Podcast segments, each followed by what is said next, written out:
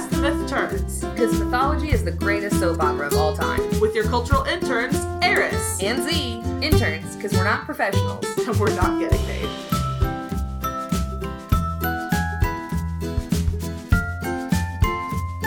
Hey guys, I'm Eris, And I'm Z. and today we are we're talking about zombies. Yeah, we're talking about zombies. Yeah. And we're back together again. I know. I mean, like together apart, but like together together. And we're this is a Skype phone call. Can you tell? Hopefully not. Hopefully it still sounds like a normal episode. We'll- Oh, yeah. And please excuse. I, I don't know what's happening on the recording, but please excuse any weird robot noises if you if you get those. yeah. So Yeah. hopefully, uh, between me and Mac, we can work our editing magic and make this, um, you know, entertaining and listenable. Yeah. I don't contribute anything to it because you guys are my my fairy god editor. I mean, yeah. I mean, uh, we have the software for it. It is what it is. We learned how to do it because we were the ones who had it on our computers. Hooray! yeah. Yeah, that's true. So, um, let's talk about zombies. So, I'm frequently a zombie, but I don't think that's the definition of zombie we're going with today this episode. Right. Like a lot of times, like I get up and for whatever reason, I am like I, I don't have enough time to make coffee, and so I don't make coffee, and then I don't have my caffeine, and then I leave my house without caffeine, and then I can't remember my own name. I don't think that's the kind of zombie we're talking about. not not quite, but you know, tangentially related. Lem- Hold up, let me throw out all these research notes then. Um, okay. so typically a zombie is seen as a reawakened corpse with a ravenous appetite and a bite that transfers an infection or a scratch that transfers an infection okay. Kind of almost like uh, rabies a little bit. well, Right, not the right. reawakened corpse thing, but the, you know the saliva part. yeah yeah so one of the things the one of the the founding things that i found about zombies is where like the word came from so in a dictionary that was like Kimbundu to Portuguese in 1903, the word Nzumbi meant soul. And then after 1903, in the same Kimbundu to Portuguese, like it wasn't the same book, obviously, because it didn't just change. They had to edit it. So it was like another version of it or whatever. But Mhm. it became the Nzumbi became spirit that is supposed to wander the earth to torment the living. So at some point Oh. in that time period, it changed. And Yeah. we're gonna we're gonna kind of get into that. I'm excited. It's it's a sad tale, so like sensitive topic warning kind of thing. Yeah, um, I have some notes here that like literally explicitly talking about slavery. So you know, Yeah. there's there's that content warning too. Yeah, yeah, that's that's what I'm talking about too. So it's it's very interesting, but it's also very sad. So hmm so in Haitian folklore, corpses reanimated by magic um, are zumbi or nzumbi, like we talked about, and then without the z, numbi means ghost or revenant, a corpse, or um, to retain the soul. Okay. So it all, all kind of like mixes in there. It's a West African word that had come over with slavery yeah. um, to Haiti. Yeah. That I uh, I'll jump in here. Um, weirdly enough, this actually goes loops into things I haven't been talking about on the podcast, but I've been doing a lot of research into the French Revolution, and uh, you know for reasons. And but yeah, that's because with the sugar plantations in Haiti, they need the the French colonists needed more free labor, so they specifically uh, took West Africans as slaves to work the the sugar plantations in Haiti. And Right. um so that's where the actual original and this is like 16th and 17th century. Right. And that's where- 18th century. Y- Yeah, yeah. Well, I mean, they they started the plantations at that at 16th century, and then and it went on all the way until the French Revolution, which it essentially, um, for France, free uh during the French Revolution, they literally freed all the slaves. Um, now obviously there was cultural issues and ramifications, but they France for a while there actually had a pretty uh, decent race relations there in the French Revolution. I think because the French Revolution was kind of like taking over everything else. Well, but um, at the end at the end of the French Revolution, Haiti also had a revolution where the slaves Mhm. um, fought back, and so Yes. in 1804, that was when they kind of freed themselves, and the French were like, "Hey, we are got our own shit going on." So Right, yeah. Yeah, that was uh, they they freed all the uh, in in France. The they when I say they freed all the slaves, it basically like they had a lawsuit that happened that actually kicked off part of the French Revolution, and there was this lawsuit where a a man a freed slave um had been freed for like for a while, like for I think a good portion of his life. He moved to France, and then basically like this this other some nobleman was like giving him shit. And um it, it came to a lawsuit of like uh what eventually came to be does the does his ex owners owe him back wages? And they Mm. decided yes they do. And in, and in that lawsuit with like the way that they were arguing and doing the motions they they decided that it is impossible for anyone to own any other type of human being and that was it. That's like that literally like that was the law that ended slavery because they realized well none of this is legal. Now Oh, yeah. obviously that kind of takes time to filter down. It's not just like one big like weird commandment proclamation and everyone's happy. It's like but in that point literally every law that talked about slavery suddenly became illegal. And so Yeah. the, it yeah that was actually a relatively big part of the French Revolution. Obviously, there was some other stuff going on because they also brought in class concerns and like who owned work and who owned labor, and that was the big part of the French Revolution.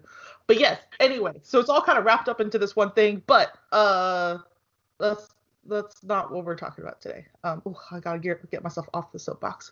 Um, I know. So but yeah, It's- so West it's- Africa, it's Haiti, super Voodoo. Right. It's super related, but it's it's it's like backstory. Yeah, yeah, yeah, yeah. So, okay, in the 17th and 18th century, Haiti was known as Saint uh, Dominique, Mhm. uh, which was ruled by France. The African slaves worked on the sugar plantations, and it was like like they were treated extremely brutally, like some of the most brutal treatment in the history of slavery. yeah. Um, so much so that half of the workers, half of the slaves, were worked to death in just a few years of being in Haiti. Mhm. Um, and the Haitian slaves believed that dying would take them back to La, La Guinea, which is, is Africa or Guinea, which is where they had come from. Okay. Um, but like committing suicide wouldn't take you back there.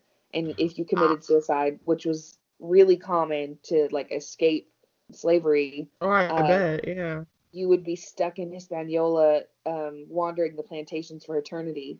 And I, I read this article, which was written by Mike Mariani, uh, which was the tragic forgotten history of zombies, which he wrote for the Atlantic. Um, and he said once denied their own bodies, they would get trapped inside them. And I thought that was like like Hmm. I don't know. It it struck with me just the the horror of of this situation. So that kind of started the the idea of zombies is that they would be stuck. They like they weren't ghosts. They were stuck in their bodies still Right. in the plantations and still. I mean, if you can't escape the plantation, then you can't escape work. So Ugh, yeah. Yeah. And then after the Haitian Revolution, the myth evolved with the with the uprise of voodoo. So Mhm. zombies became corpses that were reanimated by shamans and voodoo priests, which Mhm. were also sorcerers, which were called the Bokor, which I think you mentioned earlier.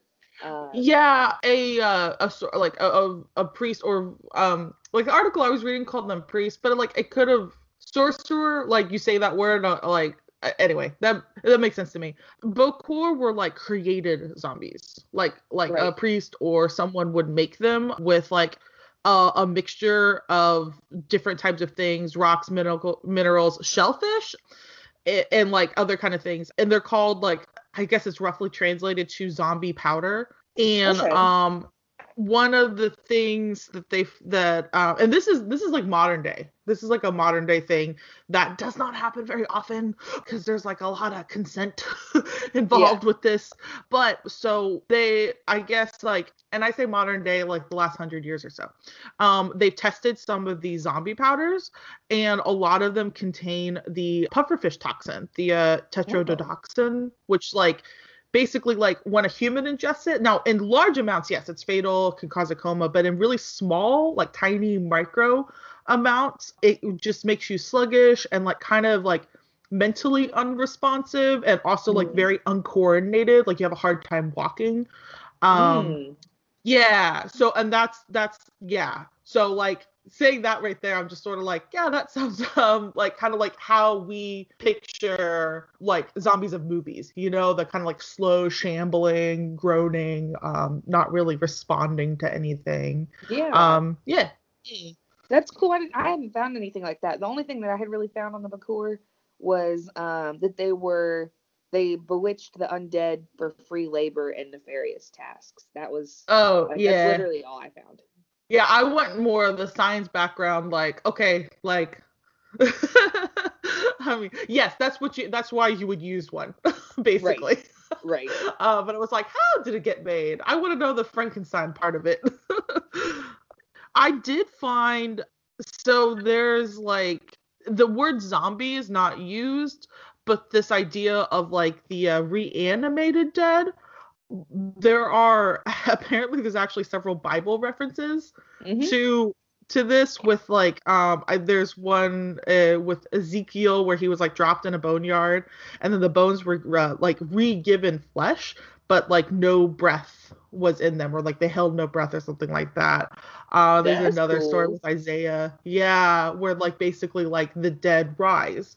Uh but they're not they're not truly living. They're just up and like walking around again which has that kind of like now of course this is the bible so uh you know there's a whole bunch of baggage there but um part of it is to be like the idea like they're reanimated but like they don't contain their soul or at least like they can't necessarily be saved because they're like there's the bodies are moving around but they're the lights aren't on Mm. essentially. Yeah. So it's kind of interesting because it's almost like it's a, almost a little bit like the uh to me to uh, the uh this idea of like the haitian zombie with the um if you commit suicide like you cannot make it to your home your resting place. You're kind of Yeah. trapped. And it's like that's that as that part of it has been like cut off in some way. Like you you can't traverse over to the other side. You are you know just stuck here. Like i there, there's a very similar through line i feel like there. Yeah. There's there was also another line from that article that I read that I I really liked that um I kind of wanted to to share with you guys that he said uh, proof that the the evolution of zombies was proof that the abuse they suffered was in a way more powerful than life itself. And I think that I don't know I feel like that's just really important to the the history of zombies to like to point out that this was a very real thing for them it wasn't just like a fun little poke fun at something in their lore kind of thing. mm-hmm yeah so yeah let's go to break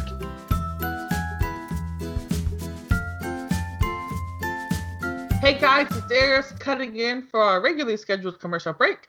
First, I'd like to thank our sponsors, um, Photography. Uh, they have been with us from the very start.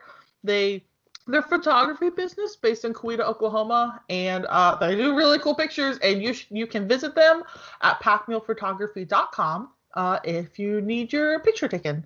I'd also like to thank Mac Boyle for producing our show and for hosting us and for helping us get hosted over at Party Now Apocalypse Later Industries.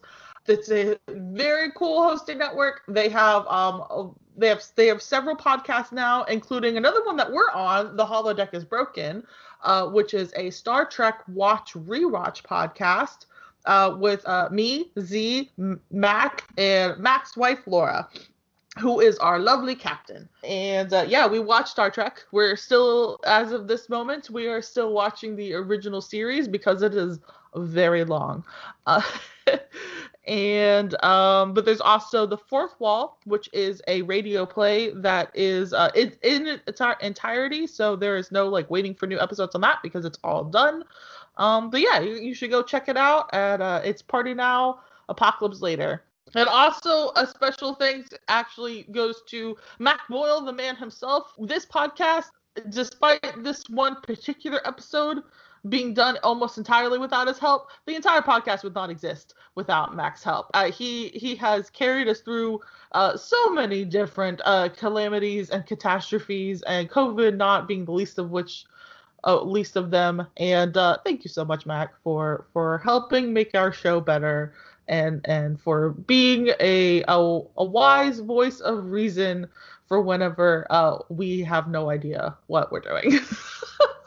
Also, I'd like to thank you, listeners, for sticking with us, especially during this time. And we appreciate all of your comments and all of your likes. And uh, if you keep showing up, we'll keep showing up. So thank you, thank you so much to to listening to our podcast. And now, Z with the fact of the day. So I'm sure many of you, if you live in the U.S., have heard the phrase "This ain't my first rodeo." Surprisingly, this doesn't originate anywhere near ro- rodeos. It actually originates from the movie Mommie Dearest. Um, and Joan Crawford's character says, or the character Joan Crawford says, "This ain't my my first time at the rodeo." And then about a decade later, there was a song, "This Ain't My First Rodeo," written by Vernon Gosdin, who had heard the phrase from a local carpenter, and it became really popular after that. Yeah, it's all from a movie line. Yep. Okay, back to the episode.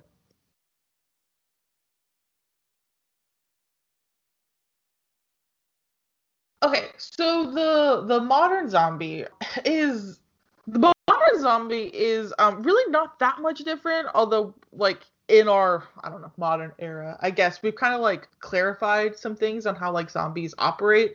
They are, I mean, they're definitely reanimated. They're definitely kind of on this like line from shambling to like quick or strong. Um, but they're definitely like these reanimated creatures comprised of rotting flesh seems to be kind of the major through line with our modern day zombies, especially with like the um like Z had said at the beginning, you become a zombie by getting bitten or scratched by a zombie.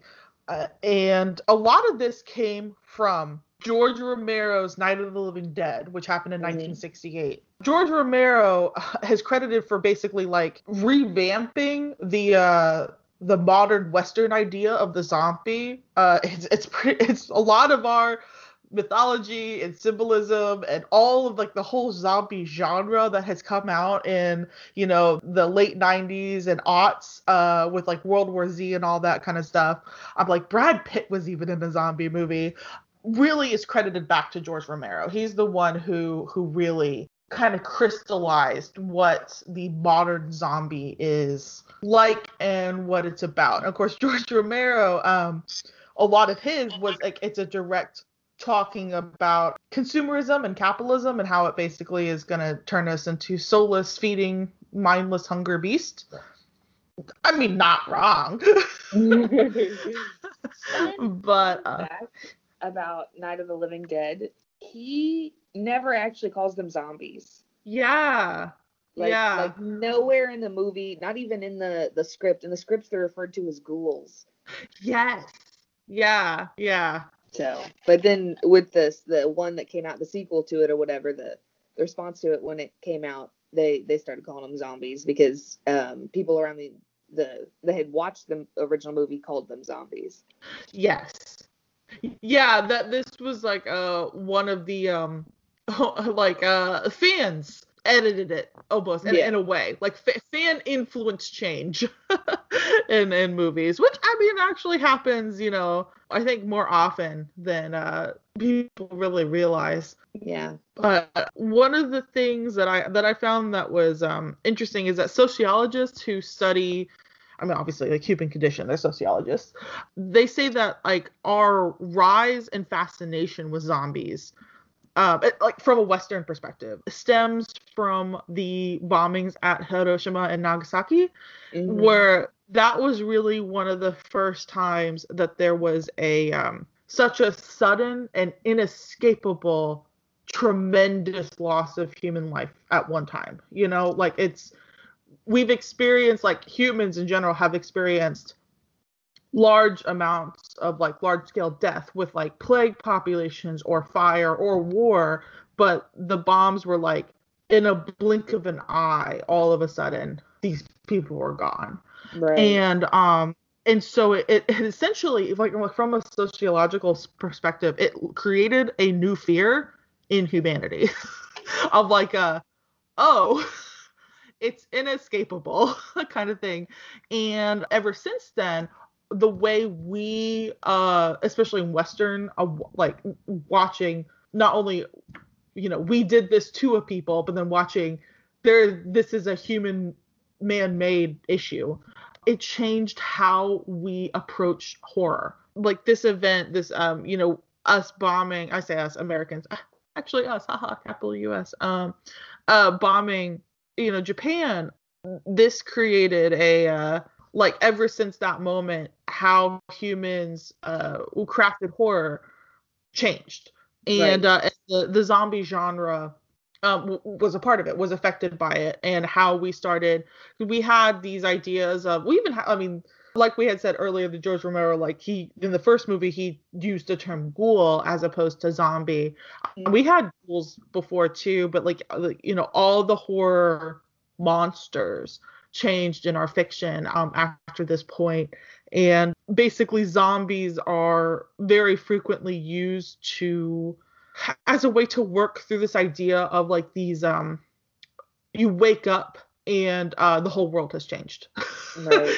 you know like yesterday everything was fine today everything is broken and horrible and uh which is you see that a lot in zombie movies though like you have these like well just yesterday everything was fine and you may see like the patient zero kind of thing but it is a very much yesterday was fine today is awful uh, yeah. uh, kind of setting. Yeah, um, I think that's like really super common in like new movies and and um, TV shows like The Walking Dead and Fear the Walking Dead. Like the first couple episodes are mm-hmm. always like the struggle the characters have in their everyday boring old lives. Oh, when and yeah. then like all of a sudden people are eating each other and they're you know they have to set those those struggles aside. Yes, yeah and it is it is sudden it's always it's very rarely do i see a zombie movie that um gives us a long lead up. It it really is. All of a sudden people just start chomping on each other.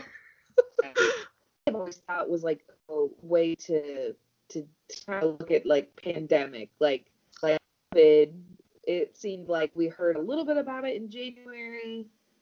You know, like, oh, hey, here's this thing that's happening in other countries. And then it hit And it was like first person in the US detected with COVID, and then within the week it was like COVID or whatever. The amount of people that have COVID is up by like so many so many ticks or whatever. Yeah, and like the horror show that was New York because New York got hit really mm-hmm. hard in those early yeah. months.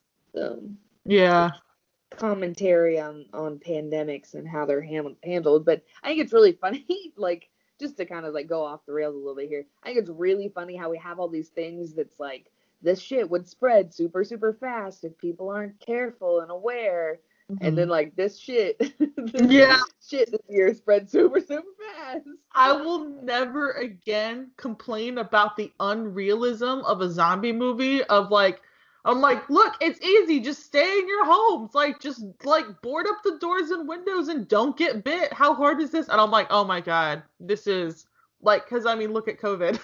right. Stay in your homes. Don't get near to people. Wear a mask. You know. Yeah. and people won't. People don't do it. Also, one of the things too, like speaking of like COVID and zombieism, like almost every other country is done, has yeah. their shit handled like it's done. They're like doing normal stuff, being normal people again, and it's just America yeah. that like can't get their shit together.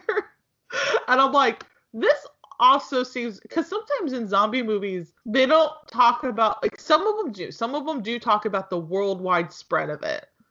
Mm-hmm. But a lot of times it's just like this is what's happening in America right now, and I'm like, what about other countries? How are they yeah. handling this? Well, they handled it. They figured yep. it out, and it's done.